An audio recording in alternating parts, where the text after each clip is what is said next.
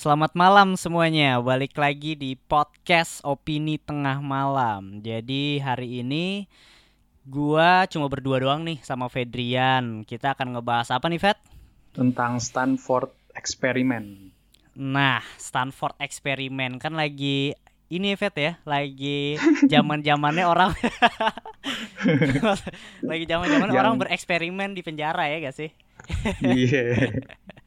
Dan kali ini karena Faris gak ada, emang lagi sibuk, gue ngundang dua narasumber sih. Nanti gue kenalin nih abis opening gitu loh. Dan udah sering jadinya, malam melintang ya di dunia podcast. Iya, cuy. Top chart lah. Jadi, kita tinggi-tinggiin Bim. Jadi gue konspirasinya bukan konspirasi sini, based on true story dan nggak terlalu deep banget karena gue tahu nih kita ngebahas ini pasti akan kebanyakan ketawanya. Jadi kayak ya kita diskusi seru kali ini, oke? Pasang kacamata konspirasinya, open minded, balik lagi di Opini Tengah Malam.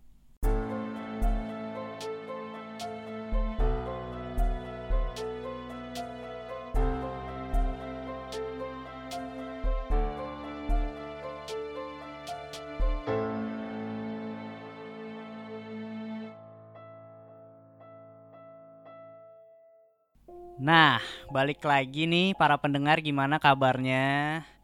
Dan ini jadi konten yang terakhir lah untuk Opini Tengah Malam. Maksudnya di selama pandemi ini dan libur lebaran dulu kita, habis itu baru buat konten lagi gitu. Dan langsung masuk aja kali Fet ya, kita kenalin dua orang narasumber ini. Boleh. Fenomenal, mungkin bisa dikenalin bapak-bapak? Yo. Assalamualaikum. Waalaikumsalam. Assalamualaikum. Siapa yang ngejak perang sarung nih, Tok? Perang sarung tuh. Halo semua. Anjir, gua kayak guru TK. Halo semua.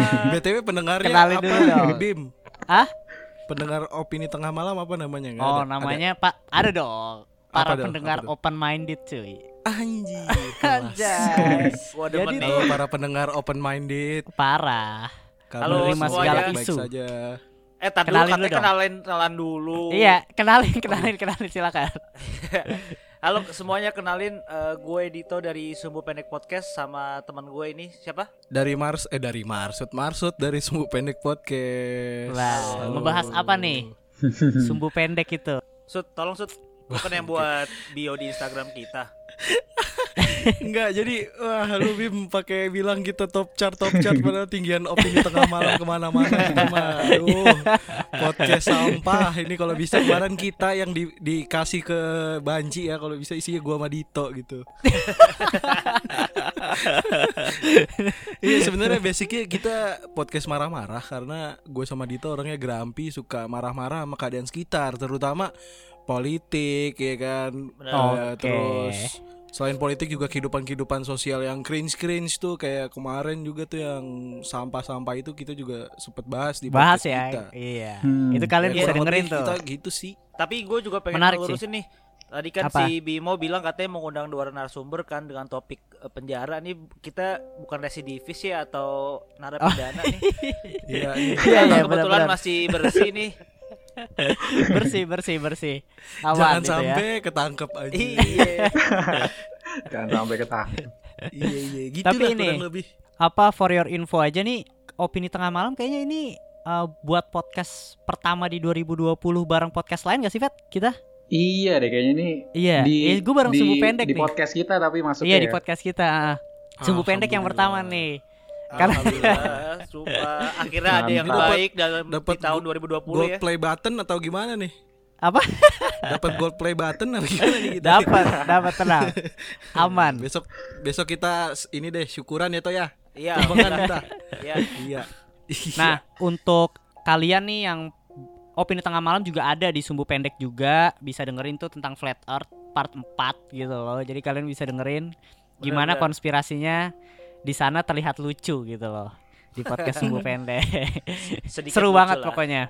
Jadi hari ini langsung masuk aja. Gua Opini Tengah Malam akan ngebahas The Stanford Prison Experiment. Nah lu berdua nih khususnya untuk bapak-bapak Sumbu Pendek udah tahu belum nih tentang eksperimen ini? Nah, karena kita awam banget nih, taunya cuman prank sampah yang ke penjara. Mohon nih suhu-suhu menjelaskan dulu nih. Iyalah, masalahnya apa? Oke. Jadi Stanford Prison Experiment ini adalah salah satu eksperimen yang dilakukan kepada manusia, dan itu booming banget gitu loh sampai sekarang gitu loh. Dia itu melakukan apa ya? Eksperimen orang-orang yang tanpa latar belakang kriminal, orang baik-baik nih kayak kita-kita nih berempat, terus dibayar $15 ya Fet kalau gak salah ya, gue lupa. Iya, per hari $15 per hari, cuma untuk lu main kayak main polisi maling gitu loh. Kita pernah main polisi maling kayak gitulah, tapi bedanya ruangannya itu semua disetting, dibuat kayak penjara sedemikian rupa gitu. Dia pengen lihat nih ketika orang baik di situasi seperti ini apakah dia bisa jadi jahat gitu loh kurang lebih. Gimana? Mirip-mirip kayak ini ya, yang spa tematik gitu ya, ada tema-tema penjara gitu-gitu ruangan deh. Iya, benar. Benar kayak gitu. Kayak real gitu loh. Karena dia berakting kan, tapi kan. Tapi ini $15 untuk tahun 1971, Bim. Iya, tapi kan di sana enggak ada Krismon, cuy. Emang ada maksudnya sama aja gak sih? Cuman lumayan kali ya, $15 tahun ini kali ya. Lumayan, lu cuma disuruh jadi main polisi maling gitu loh. Iya. Makanan dikasih makanan dikasih. Dan ini selama 14 hari ternyata. Namun gagal eksperimennya. 6 hari dibubarin. Kita masuk aja deh ya. Kita bacain aja deh kronologinya nih. Boleh. Nah, ini tuh ada filmnya cuy. Kalau lu berdua mau nonton nih, filmnya itu The Stanford Prison Experiment tahun 2015, yang direct itu ada Kyle Patrick Alvarez dan cast-nya itu Ezra Miller sama Ty Sheridan. Nah, kalau Ezra Miller itu kita tahu lah dia yang main The Flash. Kalau Ty Sheridan itu yang main gue lupa, Fat, yang game itu loh, Fat, masuk ke dalam game. Apa sih? Masuk film ke dalam masuk game. Yang mana? Iya. Ada gue lupa. Ganteng-ganteng serigala nih kayaknya nih. Nah, bukan. Enggak. Lu pasti berdua udah nonton deh. Lu berdua udah nonton. Gue lupa tapi. Nah, itulah. Okay. Kayak gitu. Nah, kalian kalau mau nonton bisa nih ya. Gue langsung masuk aja nih ya. Penjelasan eksperimennya itu, percobaan penjara Stanford adalah sebuah percobaan yang dilakukan oleh Philip Zimbardo di Universitas Buatan. Zimbardo mencoba mencari tahu apa yang terjadi apabila orang-orang normal ditempatkan dalam situasi yang memungkinkan mereka untuk berbuat kejam. Subjek dari percobaan ini adalah 24 mahasiswa yang gak pernah memiliki latar belakang kriminal dan sehat secara psikologis.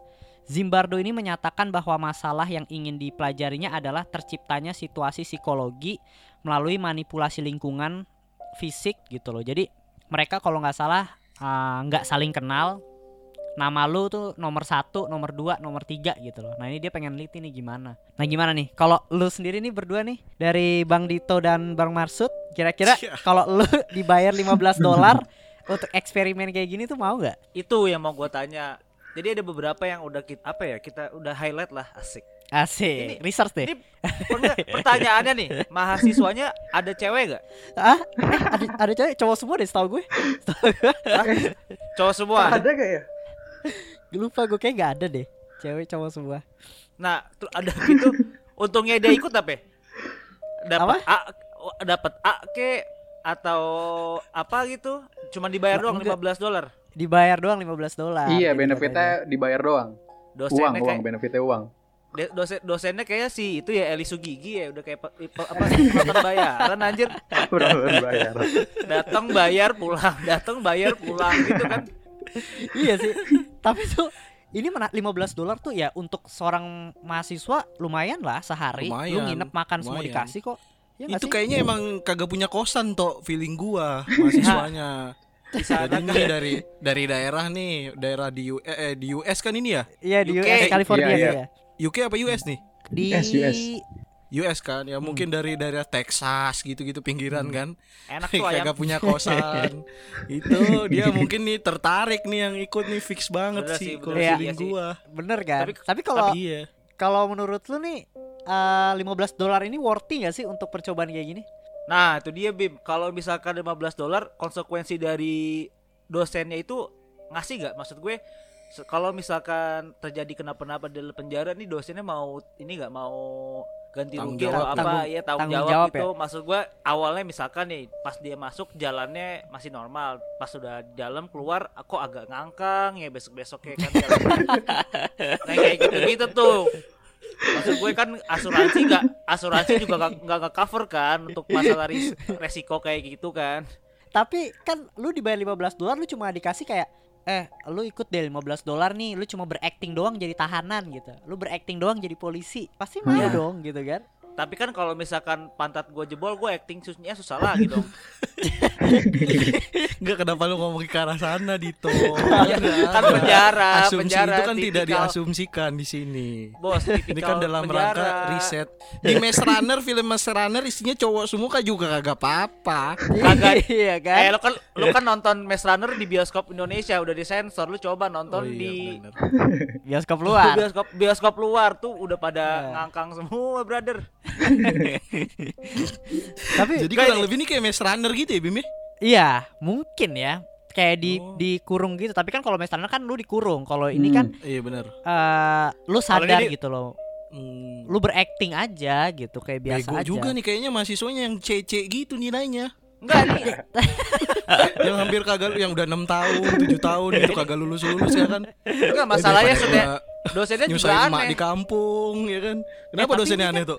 Dosennya aneh, maksud gue kalau misalkan mau nyari buat acting gitu ya ngapain ke Stanford, ke IKJ aja beres. Ya gak sih, Sun? Iya tapi ya, di IKJ kagak ngerti bahasa Inggris. Dosennya kagak ngerti dia. Lebih gampang dari lingkungan ya. Iya maksud gue $15 kalau buat anak IKJ buset dah. Kalau dia kagak jalan-jalan mulu ke mall kan. Lah kalau orang Stanford $15 ya Allah. Bisa cuma dirupiahin tuh pancake doang. Dirupiahin lu dapat berapa ya? 200 sampai 300 ribu per hari kan? Paling 3 kali makan tuh, Bim. Kalau sekali makan $5 ya. Makan dikasih di sana juga. Oh iya, sediain semua. Gitu. Nih, gue lanjut enggak nih prosedurnya nih ya? Iya, boleh sampai chat dulu. Apa-apa nih jadi. Enggak apa-apa gitu loh. Kasihkan kita nih. Emang ini diskusinya nih. Prosedurnya itu percobaan ini dilakukan di sebuah penjara buatan Fakultas Psikologi di Universitas Stanford. Penjara tersebut dibuat menyerupai penjara sungguhan dengan sel penjara yang gelap tanpa ada jendela dan tanpa ada jam sehingga para subjek tidak mengetahui waktu yang telah berlalu. Selanjutnya seluruh percobaan ini dilakukan persis seperti kejadian nyata. Oh ini menarik banget. Jadi lu nih misalnya ikut, oke lu lulus daftar.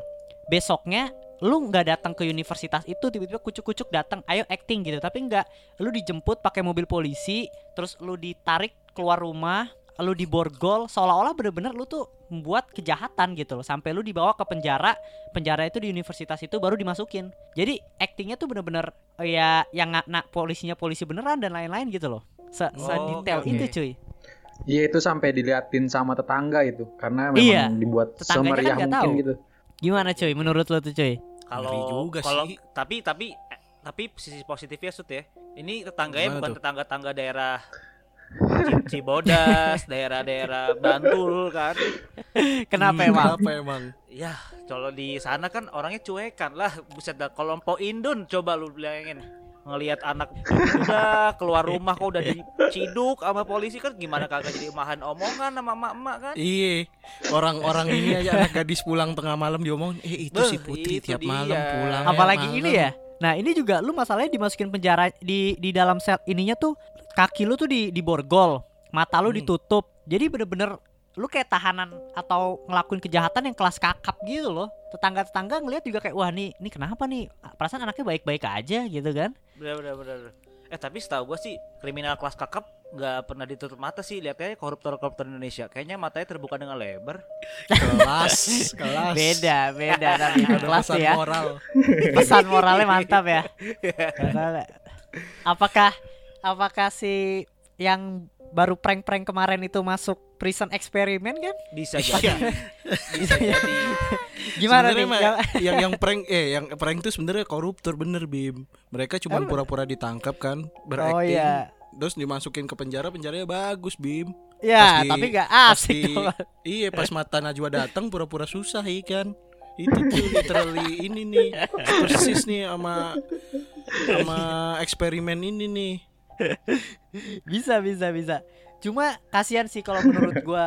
Ya apa ya, jadi kan akhirnya kena cekal ini kan eksperimennya ini. Padahal tuh sebenarnya si psikolognya ini, si dosennya ini udah nyiptain banyak banget ini loh eksperimen yang berguna bagi manusia, tapi dia malah dikenalnya sama eksperimen yang kayak gini gitu loh. Yang buruknya gitu. Orang kalau kebetulan kayak gini suka aneh menurut gua. Kayak ada aja gitu ya. Iya, kelakuannya aneh banget. Tapi motifnya apa, Bim? Kalau boleh tahu. Motifnya itu gue bacain lagi nih. Pada awalnya percobaan ini direncanakan berlangsung 14 hari. Pada hari ke-6 percobaan ini terpaksa diberhentikan gitu loh oleh penjaga penjara yang semakin kejam dan para tahanan yang mengalami tekanan secara emosional. Jadi orang yang baik berakting sebagai polisi ternyata dia bisa malah jadi kejam gitu loh. Tahanannya jadi semakin gak betah gitu kan. Jadi dalam waktu 1 hari subjek percobaannya mulai menjiwai nih perannya. Dan tahanan itu seolah-olah bukan eksperimen dan mereka berada dalam penjara yang asli. Pada hari ke-2, beberapa tahanan memohon untuk dikeluarkan. Hari ke-5, terdapat 10 orang tahanan yang dibebaskan. Percobaan ini akhirnya dihentikan. Terus si Zimbardo-nya ini, psikolognya atau dosennya menyimpulkan bahwa orang-orang biasa yang sehat secara psikologis dapat melakukan kejahatan apabila diperhadapkan di situasi yang memungkinkan mereka untuk melakukan hal tersebut gitu loh. Jadi possible sih menurut gue. Tapi kalau menurut gue ya objektif dari eksperimennya dia sebenarnya ada nggak guna sih. Kayak orang kalau misalkan di penjara mah juga udah pasti udah pasti kena nggak sih mentalnya.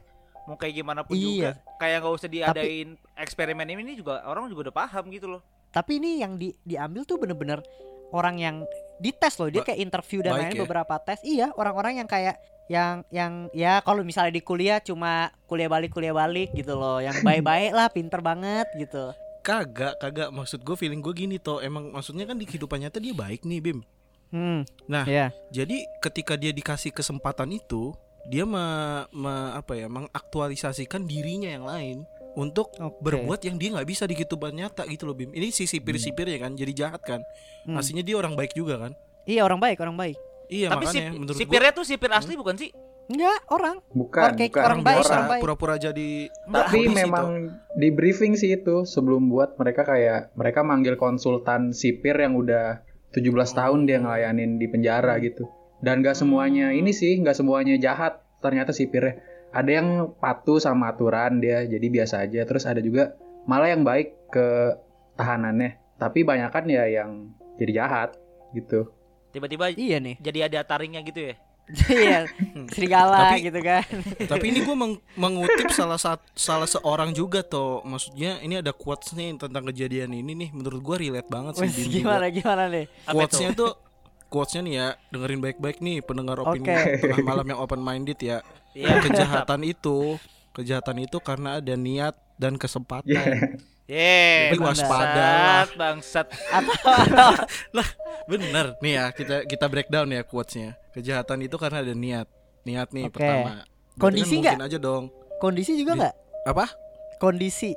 Nah, kondisi ini masuk ke kesempatan, Bim, karena dia ada kesempatan secara bahasanya orang tuh kalau lu punya kekuasaan lebih dari seseorang kan lu punya chance untuk menindas seseorang gitu loh. Iya kan? Nah itu karena ada kesempatan itu, makanya dia berperilaku jahat seperti itu. Padahal dia aslinya orang baik. Karena basicnya kejahatan itu karena ada niat dan kesempatan. Jadi waspada gitu. Kalau menurut gue ini kuat cocok. Bener. Tapi gue mau nanya nih, kan nih mumpung ininya sumbu pendek kan. Kalau seandainya sih ada nih yang baru ketangkep juga kan, prison eksperimen juga. Ini nih yang suka ngeramal. Gue gak nyebut nama deh. Oke. Nah, kenapa nggak sebut nama? Nggak mau sebut nama dulu. Sebut nama, cepet. Anjir, cepat. Ini bukan podcast gue banget, bro. Gitu. Oke. Kalau gitu kita nyebut nih. Sebut. Yeah. Om Roy. Oh, iya, Om Roy. Om Roy siapa? Roy banyak loh, ya kan? Nggak, tapi kan semua Roy yang diketahui di Indonesia udah di penjara semua. Makanya kalau punya anak jangan namanya Roy deh.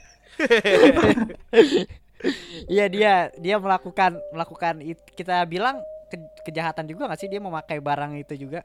Iya bisa jadi sih, bisa jadi. Cuman kalau tapi feeling gue bukan marihuana ya. Kalau marihuana masih ya udahlah, oke lah mungkin dia baca apa manfaat marihuana kan, kayaknya ini obat deh, orangnya halu banget soalnya. Gitu. Enggak. Kalau gue lihat ya, dari YouTube-nya Atta Halilintar si brengsek juga bangsat juga sih sebenarnya.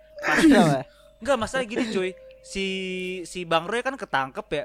Besoknya dia upload grebek rumah Bang Roy kan, anjing ya. Itu definisi anjing cuy. Terus di dalam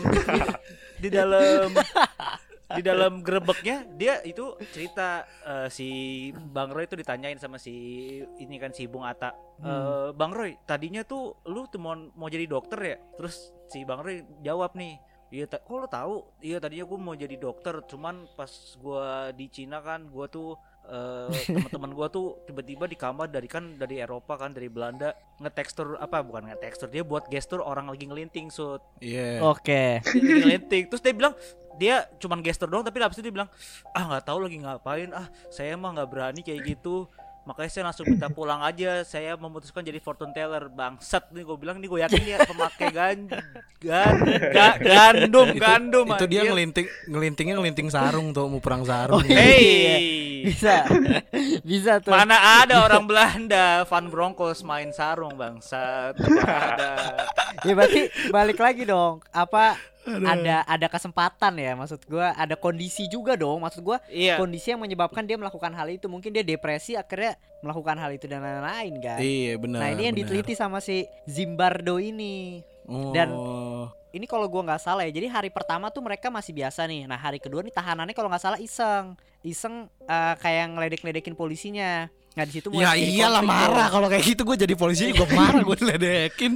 Gimana gak digebukin tuh? Udah gitu ngeledekinnya gini Sut. Yeay, Bambang, nama bapaknya Bambang, biasa manggil-manggil nama bapak. Iya lah Bim, marah lah Bim. Langsung tahanannya langsung dimasukin ke ruang isolasi, sampai ada yang disuruh push up, sampai bener-bener gak betah lah psikisnya. Itu kalau di filmnya itu bener-bener dijelasin semua sih sebenarnya, sampai segitu detailnya.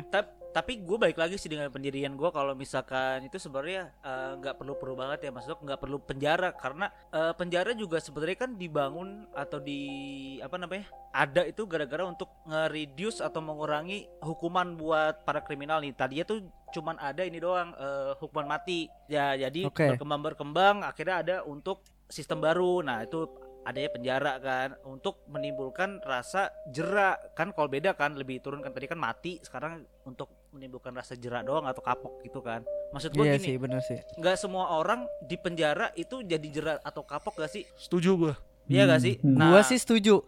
Kalau gue mending kalau misalkan gue jadi hakimnya nih ya, misalkan dia kena trial nih, masuk ke pengadilan, lu gue tanya nih, lu takut apa? Saya takut kuyang gitu misalkan, kurung aja sama kuyang.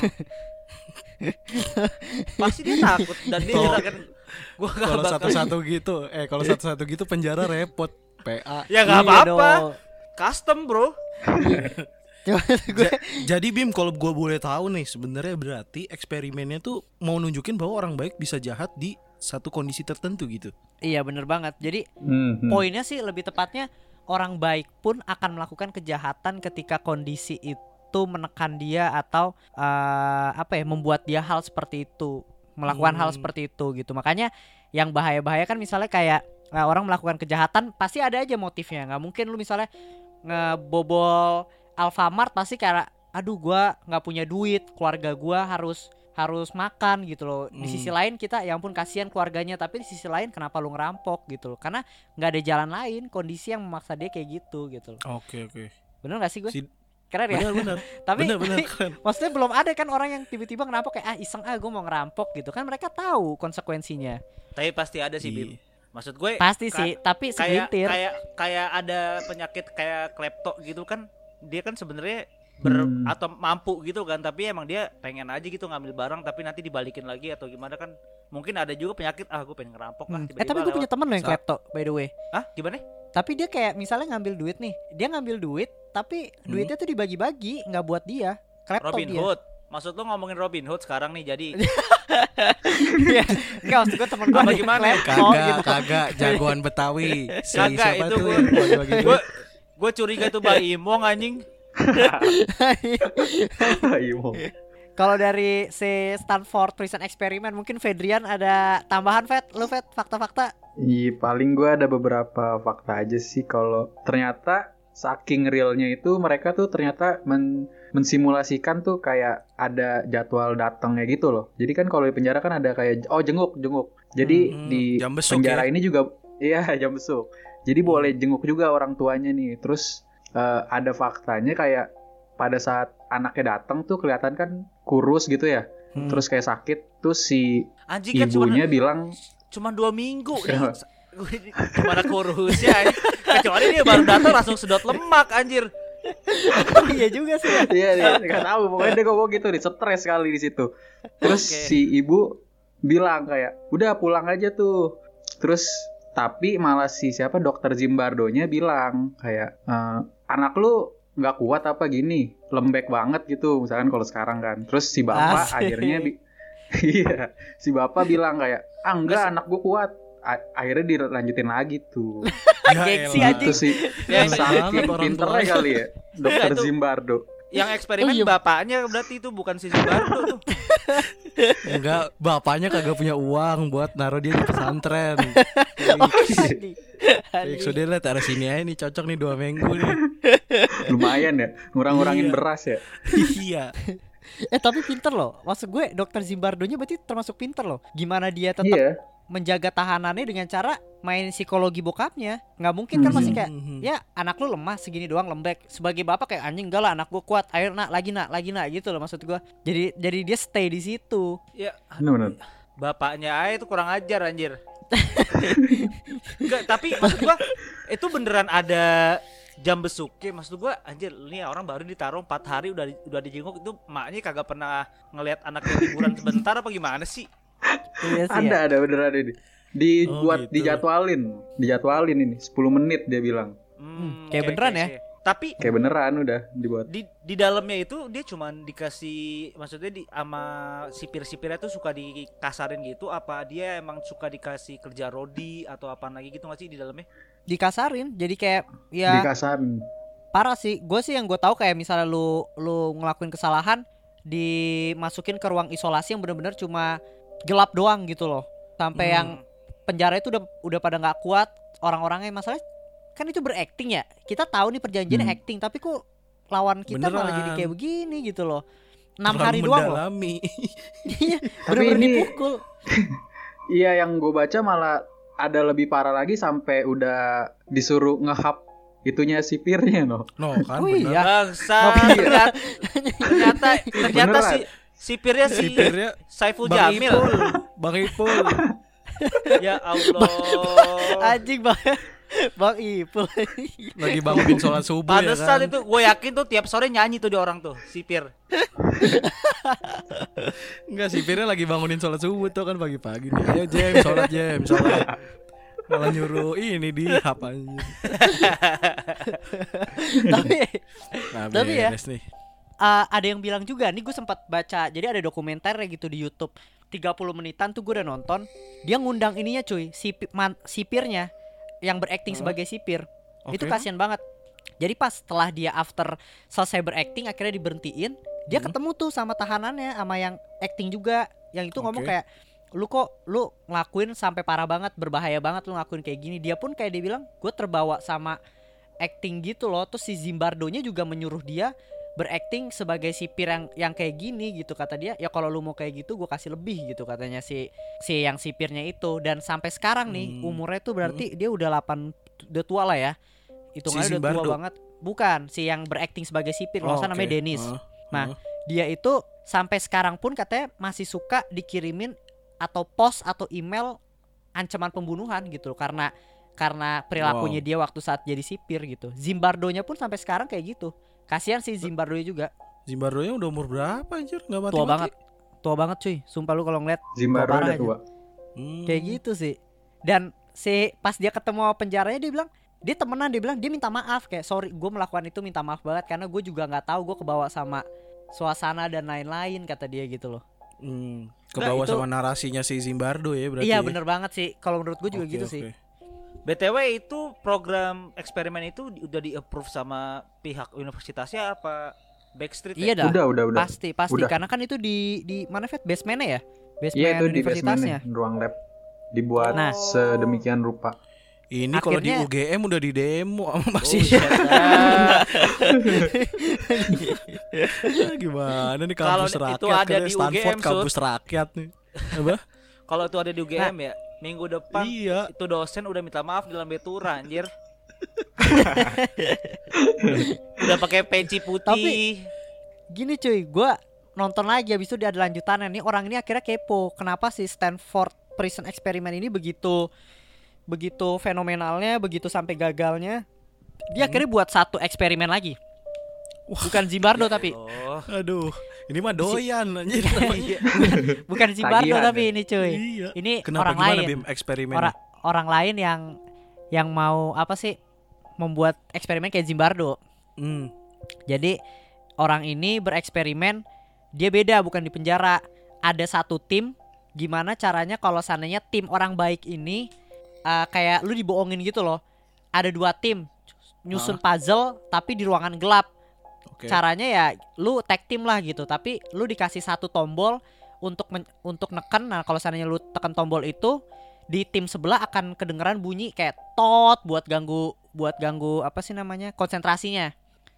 Nah padahal cuma satu tim doang. Ya satu lagi monitoring nih si psikologinya. Dipencet tuh kayak bunyi suaranya.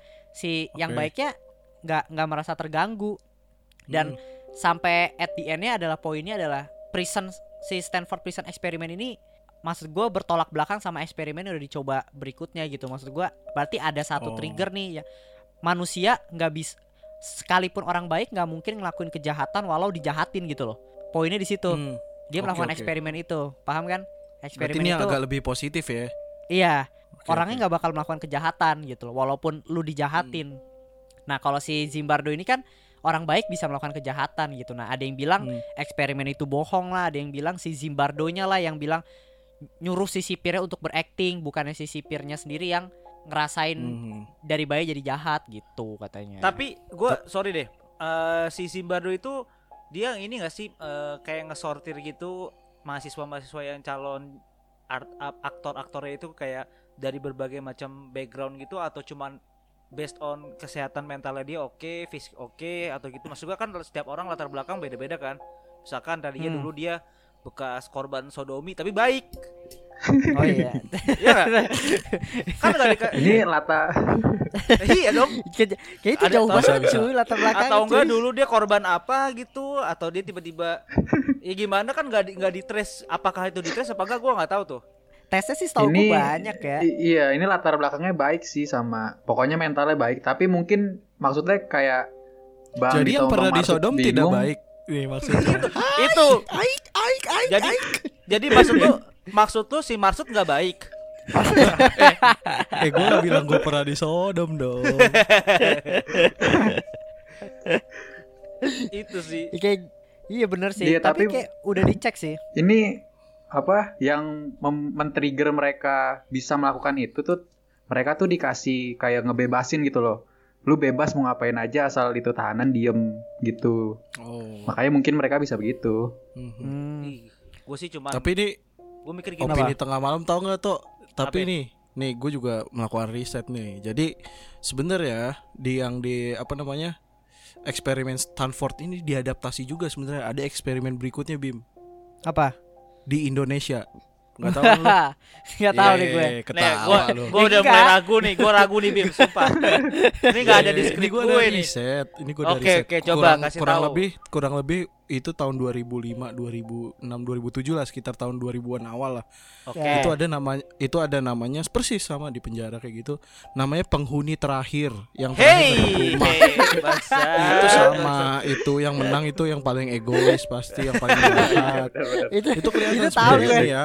Film The Stanford Prison Experiment ini nih sebenarnya menginspirasi penghuni terakhir buat bikin reality show untuk melihat sifat manusia sebenarnya. Itu pada jatuh-jatuhan loh sebenarnya. Jadi kalau menurut gua setuju nih sama Stanford Prison. Sebenarnya mungkin aja emang manusia yang baik tuh bisa jadi jahat, cuy. Benar. Dosennya Mr. Big ya, Sut ya. Dan ini juga di-quote sama Joker kan? Ya kan? Oh iya. Orang-orang apa tuh tadi ya? Orang jahat tuh orang baik yang tersakiti lah katanya gitu ya. Nah, itu. Makanya tadi Dito bilang backgroundnya dicek enggak, mungkin aja dia tersakiti. Bisa jadi. Cuma lebih enak kalau di Indonesia karena bisa ngundang Limbat untuk jadi aktornya kan, lu bayangin. Jadi enggak bakal ada kekerusuhan. Iya. Ya. Paling itu ya, ini pagernya dimakan. Dia jadi apapun, orang dia diem doang. Iya gak sih? Semakin gelap semakin suka dia. Ada burung hantu. Iya gak sih Sun? Undang aja Ki Joko Bodo, Rimba. Itu namanya jadi. Siapa lagi tuh? Yang gelap-gelap Bang Roy deh, Bang Roy boleh. Bang Roy ya boleh sih. Tapi menurut lu eksperimen-eksperimen ke manusia ini perlu dilakukan gak sih sebenarnya? Kalau hasilnya positif perlu sih menurut gue. Kalau ada tapi kayak untuk eksperimen yang itu menurut gua enggak perlu ya, maksud gua kasih aja ke ikan. Tapi kayak misalnya enggak bisa enggak boleh tidur lah sampai penjara buatan lah, menurut lu kayak apa sih sebenarnya tujuannya gitu loh. Iya, karena menurut gua sih ya, nih kalau enggak ada yang berkorban ya manusia enggak ada yang tahu limitnya sih. Ah benar sih. Ya itu benar sih. Jadi kayak apa ya, jadi kalau ya orang dipersiapkan untuk mencoba itu dan manusia limitnya sampai mana, jadi manusia lain tidak melakukan yang sama. Karena menurut gue kita kan salah satu proses manusia belajar itu kan dari pengalaman orang lain kan, makanya ada eksperimen kayak gini sih kalau menurut gue ya. Iya, dan apalagi maksud gue di dunia psikologi sendiri eksperimen yang lo lakuin kan harus berarti berhubungan dengan manusia secara langsung gitu loh. Benar iya sih. Tapi menurut lu emang perlu ya untuk kayak tanda kutip disiksa seperti itu untuk eksperimen? Maksud gua kayak gak boleh tidur, masukin penjara, atau apalah gitu, gak boleh makan. Aduh gua kurang, kalau yang gak tidur tuh gua lupa sih, masih gua belum bener research banget. Tapi yang sampai dia bener-bener otak lu tuh udah gak sesuai banget sama tingkah lu, karena setiap lu mau tidur tuh kayak dihajar bunyi dan lain-lain gitu loh. Oh iya. Nah kalau yang sakit sih itu eksperimen, iya sakit cuy makanya. Parah. Tapi mending kalo mana? Yang kenapa? Lu boleh lu gak makan atau lu gak tidur, mending mana? Kalau disuruh eksperimen lu mending gak makan kali ya? Sama. Tapi kalau gak makan lapar juga gak bisa tidur Pat. Paling nanti kan gini, ibunya masak batu ya kan. Bentar ya nak, ini lagi dimasak, bilangnya masak makanan. Ke cerita Nabi ya kan. Kenapa jadi batu masak? Lu tahu cerita itu gak sih? Kalau ada yang pernah diceritain cerita Nabi. Pernah, gue pernah dengar juga sih sebenarnya. Itu bukan eksperimen kan Sud? Eksperimen. Tapi itu lanjut ujungnya untuk apa Bim? Yang gak tidur itu? Apa? Sama untuk membuktikan kalau gue belum riset sih, cuma itu gue nggak tahu itu juga lebih ke ilegal atau enggak. Malah ada yang banyak lah eksperimen terhadap manusia yang gila banget, dan salah satunya emang si Stanford Prison Experiment ini. Sebenarnya si Zimbardo juga nggak pengen loh mendapatkan hasil yang kayak gini, yang sampai cuma 6 hari cabut gitu loh. Si Zimbardo nya juga, setahu gue ya, dia tuh nemuin yang kayak lu bisa cara ngilangin fobia, terus dia neliti tentang apapun lah, dia banyak temuannya. Cuma ya kasiannya dia terkenalnya malah sama si Stanford Prison Experiment ini gitu. Karena mungkin agak ini kali ya, apa namanya, kontroversial kali ya sifatnya di sana ya. Sih benar sih. Emang gitu Bim, orang gitu tuh selalu nginget kita yang jahat-jahatnya, kalau baik-baiknya mah gak bakal diinget, bener lah. Ya bener Pak Haji. Itu namanya juga manusia ya kan. Ini bulan puasa harusnya kita introspeksi ya kan. Itu tuh maksudnya. Nah, tapi kalau eksperimen gini mah kalau sesuai perjanjian menurut gue dua pihak setuju, menurut gue is okay sih, karena dia udah nerima konsekuensi dan dia udah dijelaskan eksperimennya akan kayak gini sih. Yang salah adalah kalau misalkan salah satu pihak nggak menyetujui dalam isi eksperimennya kalau menurut gue. Gitu sih. Ya, sebenarnya mereka tapi nggak gitu juga setujui. Si dosennya juga harus bisa menjamin keselamatan, keamanan. Iya, itu gue juga setuju. Macamnya. Itu juga setuju. Kalau misalkan itu di luar kendali kenapa-napa, maksud gue si dosen itu emang mau tanggung jawabnya apa? Soalnya kalau misalkan secara material oke lah, tapi kalau misalkan udah imaterial gitu kan, kayak misalkan mentalnya tiba-tiba malah dia jadi orang jahat atau gimana kan, susah lagi untuk dibalikin lagi kan. Nah itu gimana Bim? Ada efek ininya nggak setelah diituin jadi jahat atau gimana? Yang gue tahu ya, nah ini nih sebenarnya sedikit fakta aja, yang ngeberhentiin tuh bukan si Zimbardo-nya loh, dosen lain. Jadi si Zimbardonya itu pas ngelihat kirain ormas sipirnya. Iya, ormas tertutup, Pak. Kenapa jadi ormas, bangsa? Ya, biasa kan yang berhenti-berhentiin ormas toh di sini ya kan. Pakai baju loreng-loreng ya. Dosen juga yang ngeberhentiin. Oh, gitu. Terus yang ngeberhentiin dosen juga. Dan si Zimbardonya sebenarnya di hari ke-6 itu pas makin klimaks-klimaksnya dia itu malah senang, maksudnya dia tuh pengen tahu sebenarnya bisa sejahat apa sih si manusia baik ini gitu loh. Tapi karena kan sampai 14 hari kan, karena delay dia pengen tahu aja sampai 14 hari itu akan kayak gimana. Tapi kan yang si penjara ya si apa sih namanya tahanannya kan nggak kuat gitu loh. Dan dosen lain ngelihat wah ini nggak bisa kayak gini gitu loh. Gue tadi baca sih ini, gue nggak tahu bener apa nggak, tapi gue baca nih yang berhentiin sekarang jadi istrinya si Zimbardo cuy. Ya, ternyata capek cinlok anjir. Ternyata caper anjir. Enggak, ini menurut gua ada poin menariknya lagi Bim. Kayak kenapa mesti 14 hari untuk membuktikan itu? Gua enggak tahu sih itu. Iya enggak sih? Kenapa enggak? Tapi gini toh, 2 minggu itu waktu paling singkat untuk manusia beradaptasi, setahu gua ya. Itu 14 sama 21 hari. Jadi ketika lo udah melakukan itu selama 2 minggu atau 21 hari, itu jadi kebiasaan lo untuk bisa dilakukan berulang-ulang. Berarti bahaya dong. Nah, iya makanya maksud gua. Jadi kan mungkin grand design eksperimennya adalah mengubah orang baik jadi jahat. Bisa enggak? Nih orang benar-benar baik jadi selamanya jadi jahat mungkin aja kan. Oke.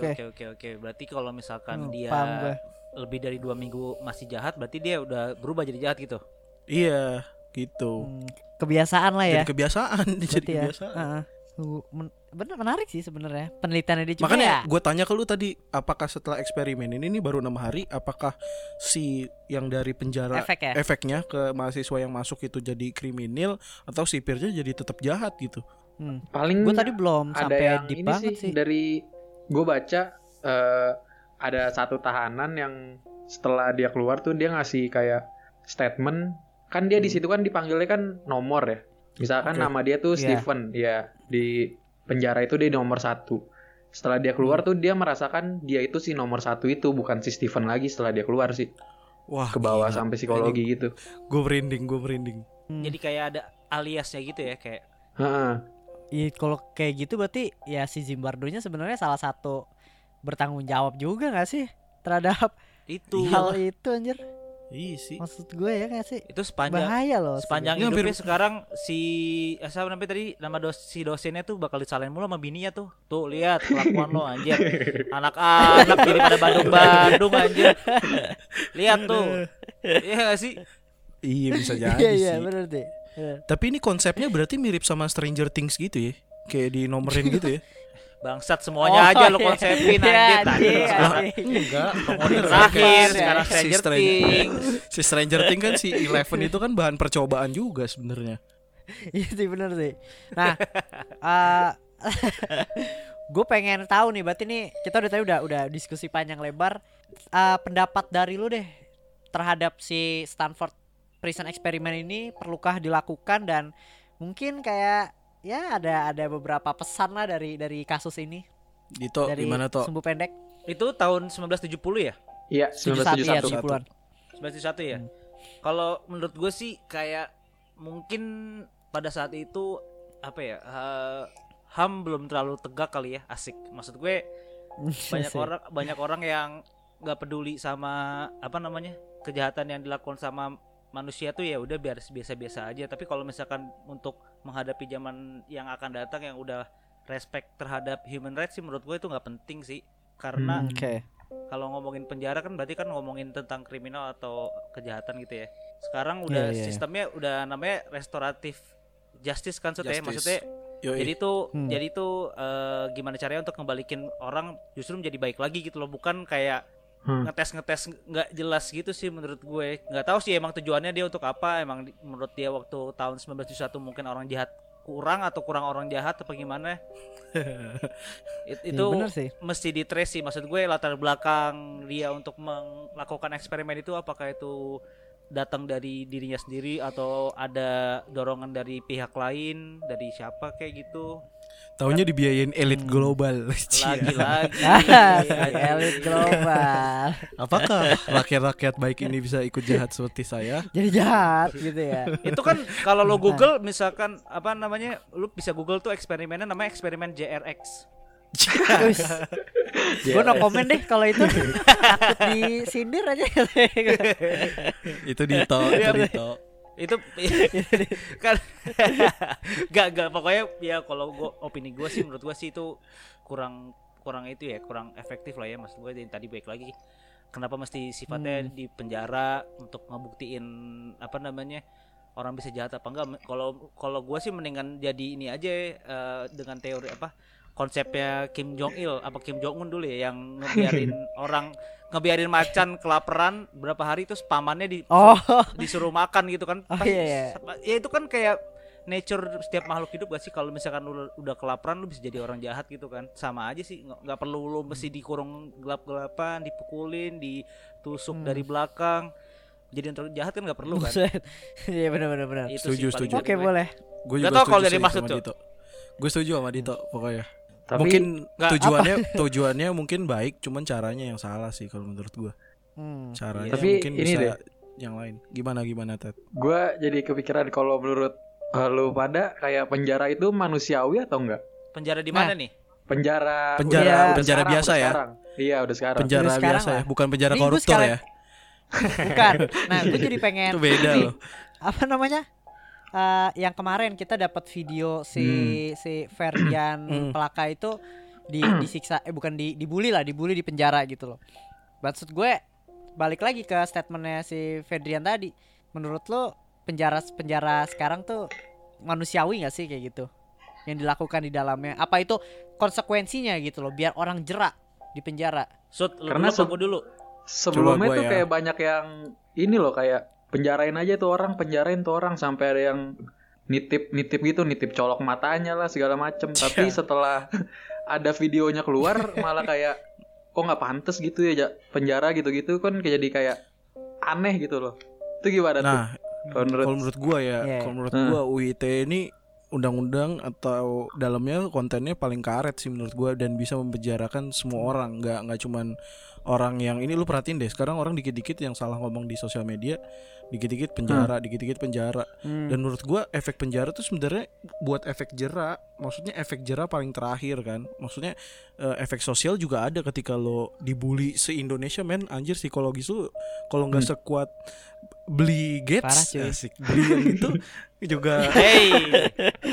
Nggak, maksud gua lu nggak kuat gitu lo men, maksud gua sih salah satu orang yang nggak setuju untuk sampai dia sampai di penjara sih, walaupun gue mengecam tindakannya yang tidak manusiawi itu memberikan sampah ke orang ya, cuman gue nggak setuju untuk sampai di penjara karena menurut gue tindakannya itu bukan kriminal tapi murni tindak kenakalan remaja di usianya aja kalau menurut gue ya. Mungkin emang nggak punya otak orangnya, cuman ya itu bukan kriminal menurut gue kan, karena dia kan kenanya di UITE yang kontennya kan, bukan tindakan in real life-nya kan, dari penyebaran kontennya itu gitu. Menurut gua penjara itu ya sebagai efek jera paling terakhir, bukan dikit-dikit orang penjara. Hak kebebasan orang untuk bebas di mana gitu menurut gua sih. Menarik nih, gue berarti punya satu pertanyaan lagi untuk lo nih. Gue mau nambahin dulu. Oke, lo mau nambahin dulu. Oke, boleh. Gue juga menyambung ke Maksud ya, maksud gue juga kan gue sama Maksud kebetulan latar belakangnya hukum ya, jadi tapi gue pribadi gue nggak tahu Maksud ya, gue juga kurang mendalami UIT sih karena itu ya karena karet segala macam, gue juga kurang in lah gitu. Jadi gue pernah nulis nih terkait UIT yang salah satunya tuh gue tuh mengecam tindakan Kominfo untuk pada saat dia mendorong Anya Geraldine nge-take down kontennya waktu liburan ke Bali sama cowoknya. Maksud gue di situ kan nggak ada yang dirugikan dong. Tapi kenapa pemerintah Indonesia tuh terkesan mendesak dalam segi yang lebih privat ya? Maksud gue itu kan hak mereka ranah untuk privat banget dong. Hak untuk upload dong. Apakah gue justru gara-gara itu gue mempertanyakan beberapa hal, salah satunya untuk bisa kena UU ITE itu, apakah dia itu harus nguploadnya di Indonesia atau dimanapun dia ngupload selama dia WNI itu dia bakal kena UIT. Misalkan nih lu lagi di lu lagi di Alaska gitu, terus lu nge-post nih hal-hal yang semacam itu, terus tapi lu orang Indonesia, tapi kan lu nggak kedetek nih dari sana kan, karena kan IP lu beda kan, lu bukan YouTube ID kan, lu YouTube Alaska gitu kan, kan dia nggak bisa ditangkap juga, nggak bisa ditangkap juga, nggak ketangkap juga, pakai Interpol aja. Iya masa lu mau mengekstradiksi orang yang dari luar sana cuma gara-gara dia liburan berdua di Bali, kan nggak mungkin kan? Ini orang ngeprank sampah transpuan di Zimbabwe gitu, masa ketangkap? Nah, tapi orang Indonesia gitu loh. Halo Interpol. Atau kan gini deh dia ngeprank, transpuan di Thailand yang notabene-nya transpuan di Thailand tuh udah quote and quote udah lumrah lah gitu ya, udah nggak terlalu gimana-gimana gitu, orang sana udah menerima. Tapi orang Indonesia kayak ya ketrigger aja karena mereka sumbu pendek aja dibanding orang Thailand gitu kan. Terus apakah dia bisa dikenakan UIT atau enggak, kan nggak jelas gitu loh. Selama kalau misalkan viral di Lambe Turah tuh kayaknya Kominfo sama Polri tuh kayak wah ini kasus nih Lambe Turah itu benar-benar. Gue nggak itu maksud ya bukan gue ya yang duga-duga. Tapi maksud ya bang ini gimana, dia ditangkapnya kan ngikutin dia kasusnya. Dari ini dia ditangkap tuh gara-gara dia ngasih ke transpuannya atau dia ngasih berupa isinya tuh sampah. Apa kalau dia ngasih ke orang biasa nih, misalkan ngasih ke gue, terus gue laporin apa gitu. Berarti dia ditangkap tuh gara-gara sampahnya atau transpuannya? Bukan gara-gara dua-duanya, gara-gara kontennya. Enggak, gara-gara dia tuh di internetnya, gini, dia tuh disebarluaskannya. Kontennya isinya dengan ngasih sampah itu. Iya enggak sih, Tok? Soalnya gini, kalau dia kan anjing jadi diskusi hukum bangsat. Enggak apa-apa, Jo. Santai, Jo. Santai. Pendengar gue open minded. Ini menarik banget soalnya, bener-bener. Jadi gini, kalau dari pandangan gue karena dia tuh si gue sampai sekarang juga belum, yang gue terakhir ngikutin dia tuh diancam dengan pasal UITE pasal 27 ayat 3 yang diisinya tuh pada intinya dia tuh dilarang untuk mendistribusikan atau mentransmisikan apa ya dokumen elektronik itu yang kontennya itu mengandung pencemaran nama baik. Nah itu dia.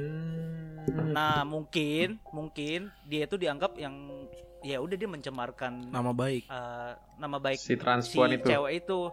Nah cuman gue nggak tahu lagi kalau misalkan kalau misalkan pasal ini tuh harus dilaporin sama korbannya apa emang udah hidup langsung dari sananya sih, maksud gue ada. Jadi gini cuy, jadi ada beberapa pasal tuh yang hidup kalau misalkan ada laporan, dia tuh dilaporin dulu sama orang korbannya, namanya itu delik laporan kan.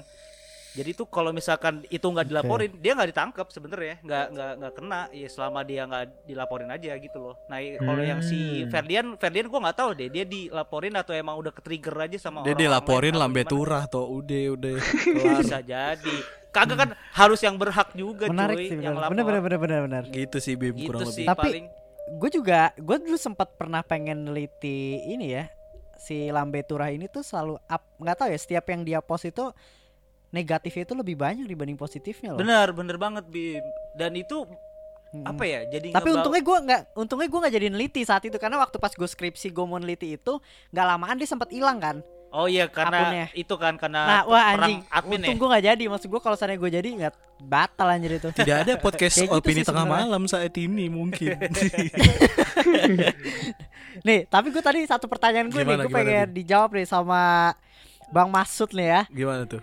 Kira-kira kan lu juga kita sepakat lah semuanya kita nggak setuju sama konten yang dia buat, benar nggak? Setuju. Tapi kalau dari pandangan lu dia nggak perlu dipenjara.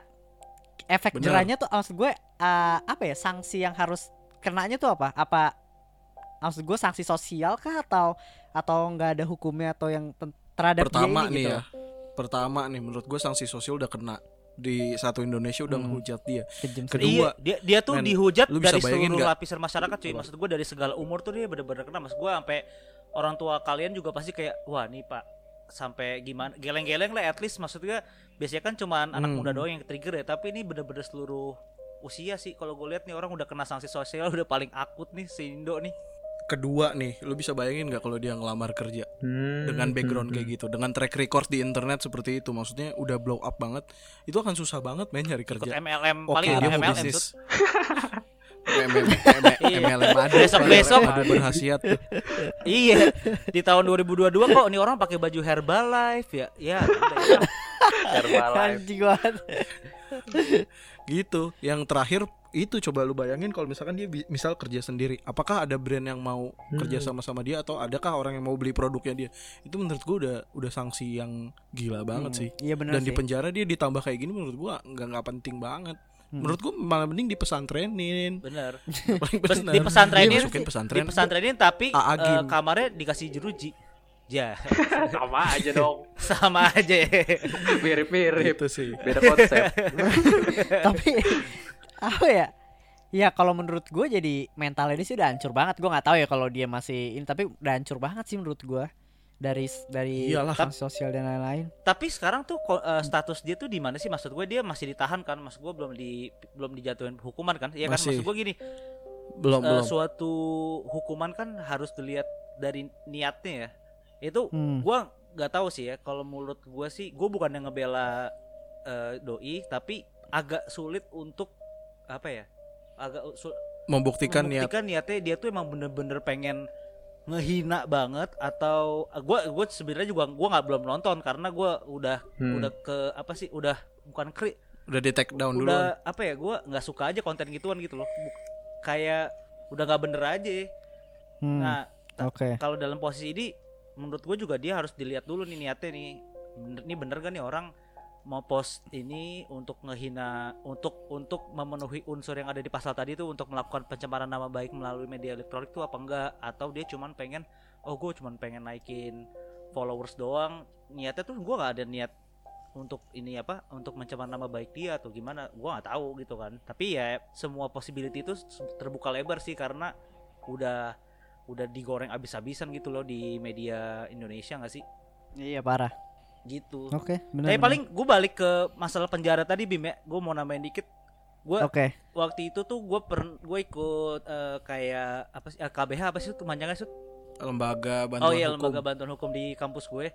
Nah, itu gue pernah kunjungan ke penjara perempuan di Pondok Bambu Jakarta Timur. Bareng gue ya tuh ya. Beda-beda angkatan.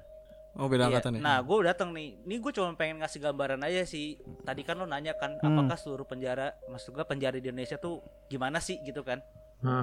Ya kebetulan gue datangnya ke penjara wanita nih.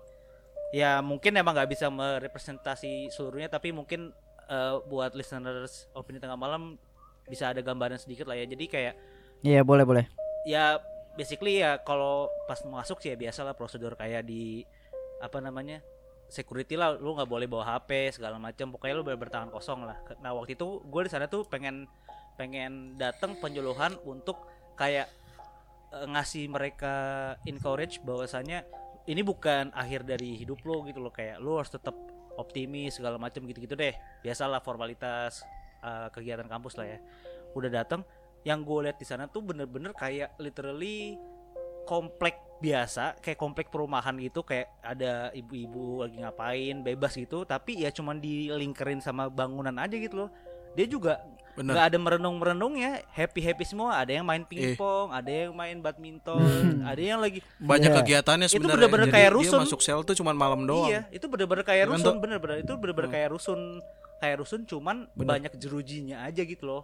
Dan kalau gue lihat dari dari mimik mukanya sih nggak ada yang kayak lo lihat di TV yang kayak kayak di film-film yang kayak semuanya udah bawaannya pengen emosi aja gitu. Enggak nih, kayak kan banyak kan yang kayak penjaranya itu di situ juga kebetulan napi-napinya itu kayak narkoba yang sebenarnya nggak jahat-jahat amat gitu loh, kayak jahatin diri sendiri doang kan. Makanya kan nggak semuanya orang jahat di dalam penjara kan. Nah itu yang cakep-cakep aja banyak kan sih deh. Gua ketemu sama yang bunuh ini coy, yang pakai kopi. Hah? Apa? Yang di GI, yang siapa namanya yang bunuh berancar? Jessica. Jessica. Nah, gua ketemu tuh si Jessica itu bener. Emang dia di penjara? Si Jessica di penjara. Penjara dia, Bim. Dia seumur hidup. Penjara seumur hidup. Dan demi gua ketemu dia di. Demi apa sih? Gua baru tahu loh anjing. Gue ketemu dia di penjara Pondok Bambu dan dia fine-fine aja. Iya. Gue ngeliat, maksudnya mukanya santai. Terus ya emang penjaranya isinya satu sel berapa orang gitu, Bim. Emang kalau malam mereka baru masuk situ gitu sih. Sebenarnya standar-standar aja penjara. Asli. Tapi seumur hidup tuh 2 kali umurnya dia kan sebenarnya? Selamanya. Oh, gue pikir bukannya 2 kali umurnya dia. Misal lo di penjara umur, ada yang bilang kayak gitu, 17 ya berarti lo bebas nanti. Enak banget misalnya umur lo 16 tapi maksimalnya 20 tahun. Mendingan seumur hidup dong daripada 20 tahun. Jadi selo sih sebenarnya. Iya, penjara nih gambaran. Ini bukannya kita nyaranin kalian penjara ya. Ya kan masih nyambung sama Stanford ini kan. Iya, gitu. Tapi nah maksud gue itu Stanford juga penjara enggak serem-serem kayak gitu juga, careless. Ini penjara santai banget. Bener-bener cuy. Gue nggak tahu sih. Tapi nggak tahu ya untuk penjara-penjara kelas kakap kayak yang kejahatannya udah gila-gila kayak Alcatraz atau Nusakambangan mungkin beda lagi treatmentnya karena lebih gila kan di sana. Kalau disantaiin mah malah ngumpul. Nah, itu mungkin tadi penjahat. Si eksperimen itu kan nggak tahu kan dia mau ngikutin penjara mana. Coba dia ikutin penjara Pondok Bambu wanita. Kalau nggak tiap hari main badminton sama pingpong doang kan enak tuh, dibayar itu dibayar mah, untuk itu mah bayar. Main pingpong. Gue juga mau aja. Ya kan gitu. Berarti eksperimennya agak meleset gak sih, ini orang mau dipenjara atau mau disiksa sih sebenarnya? Iya benar. Itu maksud gue. Oke, gue tutup ya. Boleh. Menarik nih, gue sumpah gue baru tahu banget fakta-fakta yang tadi lu kasih tahu lo tentang penjara itu sendiri ya tempatnya ya. Kalau dari gue nih tentang Stanford Prison Experiment, ya dilakukan benar sih, gue juga setuju. Kayaknya nggak perlu itu dilakukan. Menurut gue dia ngelakuin sebenarnya cuma validasi aja nggak sih? Kayak semua orang tahu lah, lu kalau dalam kondisi yang terdesak, lu pasti akan melakukan hal yang mungkin di luar nalar lu gitu loh. Iya benar-benar. Sifat mungkin alamiah lah. Ya benar, sifat alamiah manusia itu sendiri sih. Dan menarik sih kalau menurut gue nih si eksperimen ini jadi salah satu sejarah yang mungkin nanti bertahun-tahun pun akan tetap jadi tren gitu loh. Walaupun ya si Zimbardo-nya kena serangan psikis dari sosial juga sih sebenarnya. Banyak hal positif dari si Zimbardo juga sebenarnya. Gitu sih. Dari lu Fat? Gak di penjara si Zimbardo juga? Enggak. Apa? Zimbardo masih ngajar sampai sekarang Zimbardo. tapi ngajarnya online kan PSBB. Oh, mungkin bisa jadi. Gimana Fat? Kalau lu Fat? Kalau gue ya tentang ini menarik sih, gue lebih menarik ke sisi apa kemanusiaannya ya. Kalau menurut gue, tapi gue jadi kayak tahu sih ternyata memang setiap manusia itu mempunyai kayak sisi buasnya gitu kali ya. Terus juga tadi kata, sorry nih, asli. Bang Marsud apa Bang Dito ya tadi ngomong kan kalau ada kesempatan. Gak usah pakai bang aja. Oh iya. Maaf ya. Gue bukan tukang somai. Iya. Tadi kan katanya ada kesempatan ya kan. Memang benar ketika memang kita ada kesempatan, ada maksudnya apa kan ini kan tidak, mereka kan dijanjikan kalau mereka melakukan sesuatu juga dilindungi kan, gak bakal dilaporkan ke polisi segala macam. Murni ini kan untuk pengetahuan, untuk penelitian. Jadi ketika ada kesempatan ya sisi liar kita bisa kelihatan gitu. Iya. Menarik sih, memang menarik sih. Ya sih, simpelnya aja kita kalau misalnya lu lebih milih kalau kuliah nih mau dapat nilai jelek tapi lu SP, mending lu nyontek gitu loh. Nyontek juga kondisi juga kan. Bener. Lu gara-gara enggak pengen dapat nilai jelek gitu loh. Enggak tahu sih, gua enggak pernah nyontek. Gitu sih. Asik. Tapi lihat buku pernah ya. Iya. jiplak. Gitu sih. Kalau dari kita nih semua bahas Stanford Prison, kita bahas Bang Roy, kita bahas Ferdian Paleka gitu. Menarik, menurut gue menarik banget. Durasinya juga sejaman, enggak apa-apa lah. Kan habis itu Opini Tengah Malam break dulu penutup. Oh iya, dulu. Biasanya 45 menit ya. Iya 45 menit biasanya. Aha. Cuma emang gue lagi pengen ini aja, apa sih namanya, Opini Tengah Malam pengen vakum. Oke. Pengen fokus ibadah sebulan ya. Sebulan lah. Iya. Tapi bohong. Jangan mau dibohongin, ini konspirasi nih buat pendengar Opini Tengah Malam nih, konspirasi sebenarnya Bimo mau dipesantrenin sama mak nih. Kayak gitu sih. Thank you banget nih untuk abang-abang Sumbu Pendek. Kita yang thank you banget. Mantap. Kita yang thank you lah, benar-benar kita udah seru banget. Dapat pengetahuan ya, mantap. Kalau ada eksperimen-eksperimen kayak gini lagi, tolong dong info-info ke kita nih, kita mau ikut, mau ikut. Pengen sih, malah kalau masih buka pendaftaran juga boleh lah ya. Boleh ya, boleh lah pastilah. Mungkin Sabi, gue bilang thank you dulu nih buat Sumbu Pendek, dan Sumbu Pendek mungkin sekali lagi lah promosiin podcastnya, ada Twitternya nggak, ada Instagramnya nggak? Gitu. Ya udah, jangan lupa. Boleh banget, banget. Cek ke Instagram kita di Sumbu Pendek Podcast, sama Twitternya di Podcast Sumbu, udah sih. Sama gitu di Spotify aja. Di Sumbu Pendek Podcast ya, jangan lupa di follow juga. Pastilah. Mantap, mantap. Dan kita pasti ya mungkin jangan sampai ini kita buat kontennya yang terakhir lah. Kita pasti nanti akan buat konten bareng lagi, bareng nih, bareng podcast Sumbu Pendek. Mantep, boleh banget. Iya enggak? Iyalah. Off air kayaknya akan lebih menarik banget ya kalau seandainya ketemu. Sama ya. Sama posisi ntar ya, kita nongkrong bareng kali ya. Harus gini nih. Gitu aja sih kalau dari Opini Tengah Malam. Jadi thank you banget buat yang dengerin sampai sekarang. Gue yakin dengerin nih sampai sekarang. Dan sampai ketemu di episode berikutnya. Bye, selamat malam. Yo, dadah.